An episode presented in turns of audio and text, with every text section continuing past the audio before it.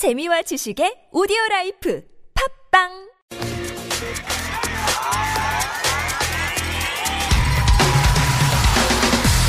화제의 뉴스 핵심을 짚어드립니다. 뉴스의 맥.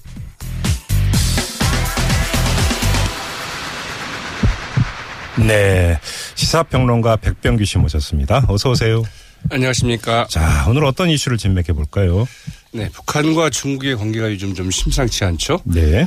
북한 관영 매체인 그 조선중앙통신 이제 지난 3일 이 김철이란 개인 명의의 그 논평을 하나 실었습니다. 예. 근데 이제 이런 매체에서는 뭐 김철이도 나오고요. 여러 가지 이름들이 나오는데 네. 네, 그 실제 인물인지 여부는 좀 잘 모르겠습니다. 네. 아무튼 어, 이 이제 김철이라는 개인 명의의 그 논평을 실었는데 이 중국이 미국의 그 대북 압박에 공조해서 조중 관계, 즉 그 북중 관계의 그 근본을 부정을 하고 이 북중 관계의 그 붉은 선을 넘어서고 있다. 이렇게 좀 경고하고 나섰습니다. 네.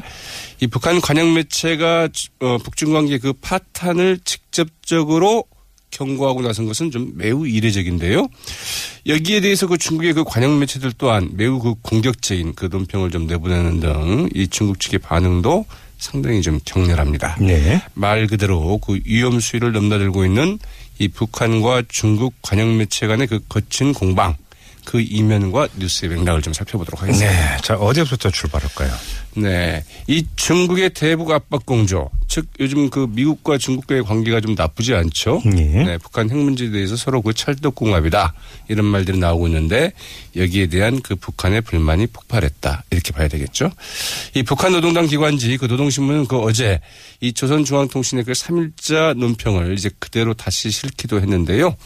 이 북한 지도부의 의중을 그대로 반영한 것이다. 이를 사실상 그 공식 확인한 것이나 마찬가지라고 봐야 되겠습니다. 특히 이제 그 노동신문이 이제 그랬다는 점에서 이제 그렇게 볼 수 있겠는데요. 북한의 이 같은 논평, 어, 크게 이제 그 중국에 대해서 그 세 가지 메시지를 좀 던지는 것을 볼수 있겠는데요. 하나는 이 중국이 유엔 제재 결의를 이유로 그 북한에 대한 그 압박이 나서는 것은 북중 관계를 파탄내는 것이다. 이렇게 좀 이야기를 하고 있고요. 두 번째로는 이 북중 간의 친선이 아무리 소중하다 하더라도 핵과 바꿀 수는 없다. 네. 중국이 뭐라고 하든 네. 음? 무슨 압박을 다 가하든 핵은 포기할 수 없다. 이런 입장을 분명한 것이죠. 이 세 번째로는 이 조중, 즉 그 북중 간의 그 붉은 선을 넘어선 것은 북한이 아니라 중국이다. 이렇게 그 중국의 책임론, 중국이 이제 그 책임을 전가를 했습니다. 이 미중 정상회담 뒤에 이른바 그 중국의 그 대북 압박 공조에 대해서 공개적인 항의 논평을 내놓았다. 이렇게 정리하면 될 것 같습니다. 근데 사실 북한이 뭐 중국에 대한 불만을 뭐 관영 매체를 통해서 표출한 게 이번이 처음은 아니지 않습니까? 네, 그리고 뭐 북중 관계 그 안 좋았던 것도 뭐 이번이 처음은 아닌데요. 네네. 그러나 이게 그 이전과는 좀 다른 것 같습니다. 지난 3월과 그 4월에도 그 중국의 그 대북 압박을 이제 그 개인 논평 등을 통해서 그 비판한 이런 것들이 좀 꽤 있었는데 그러나 이제 그동안에는 그 중국이라고 그게 적시하지는 않았습니다. 뭐 우리의 주변국 이웃 나라 어떻게 보면 뭐 알만한 사람 다 알고 그걸 읽어보면 이게 중국이다. 이거는 알 수는 있지만 또 이제 이런 게 나름대로의 그 어, 북한 관영 매체 것 뭐랄까요 이 논법이라고 봐야 되겠죠 그런 메타포가 있었던 것 같은데 그러나 이번에는 그 중국이라고 적시를 했습니다. 어, 논평 제목도 상당히 좀 직설적이고 공격적이었고요. 그리고 그동안에 그 중국 당국의 그 입장을 대변해 이 북한의 그 핵실험과 그 미사일 발사 중단 등을 그 촉구해온 이 중국의 인민일보 그리고 그 환구시보라고 있죠. 예, 예. 여기에 대해서 이 미국의 장단에 놀아나는 이 비열한 행위에 대해서 구구하게 변명하고 나섰다. 네. 뭐 이렇게 상당히 강도 높은 비판 혹은 뭐 적대감까지 표현을 했다 이렇게 보여지고 있죠. 중국 쪽 반응은 어떻습니까? 어제 이제 그 경샹 그 중국 외교부 대변인 이에 대한 그 질문을 받고 이런 이야기를 했습니다.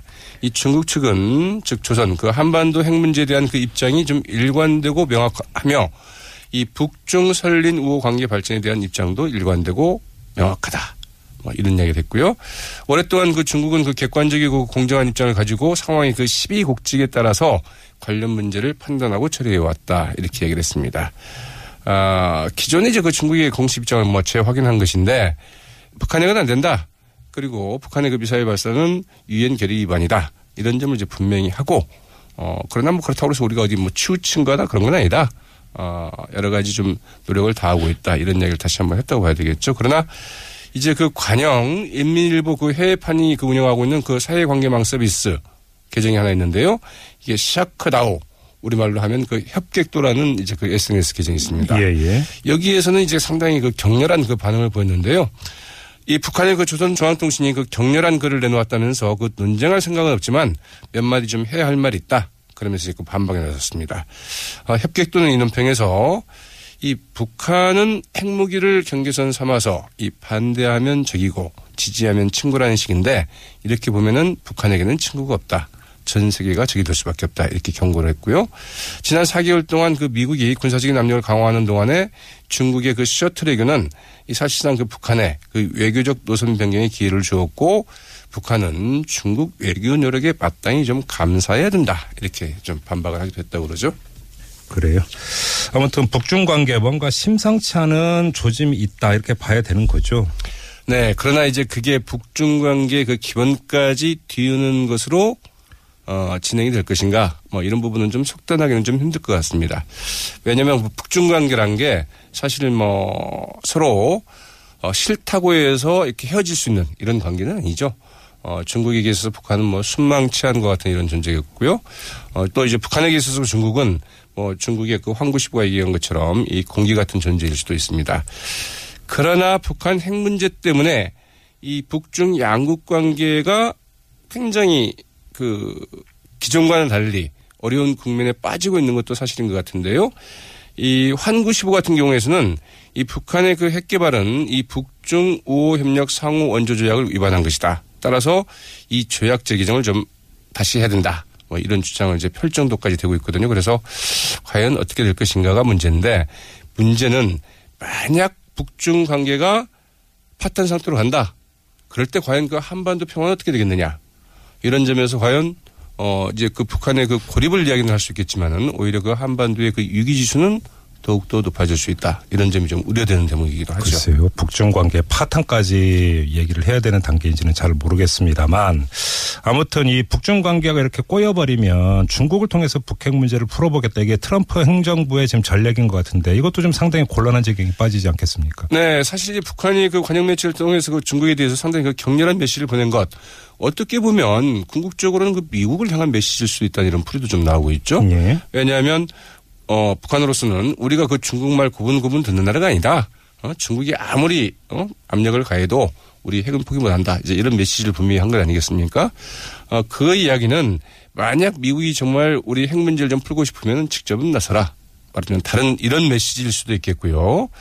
어, 그리고 이제 그 중국에게는 우리를 압박하는 우리를 압박해서만 되는 건 아니지 않느냐. 미국으로부터도 뭔가 어, 양보 즉 카드를 좀 받아와야 되는 건 아니냐 뭐 이런 그 항의시일 수도 있겠다 이제 이런 풀이도 나오고 있죠. 그래서 일단 또 하나는 이제 북한과 그 중국이 이렇게 관영 매치를 통해서 서로 상당히 그 어, 수위 높은 이런 공방을 좀 펼치지 않았습니까? 이것은 그만큼 북한과 중국의 그 당국 간 좀 대화와 그 소통의 통로가 사실은 막혀 있다. 차단돼 있다. 이런 그 반응일 수도 있는 만큼 앞으로 북중 당국 간의 접촉이 어떤 접촉이 있는지 이걸 또 유의 깊게 좀 지켜볼 필요가 있을 것 같습니다. 아무튼 한반도 주변이 참 미묘하게 돌아가고 있는 것만은 계속되고 있습니다. 어제 오늘의 일이 아닌 것 같아요.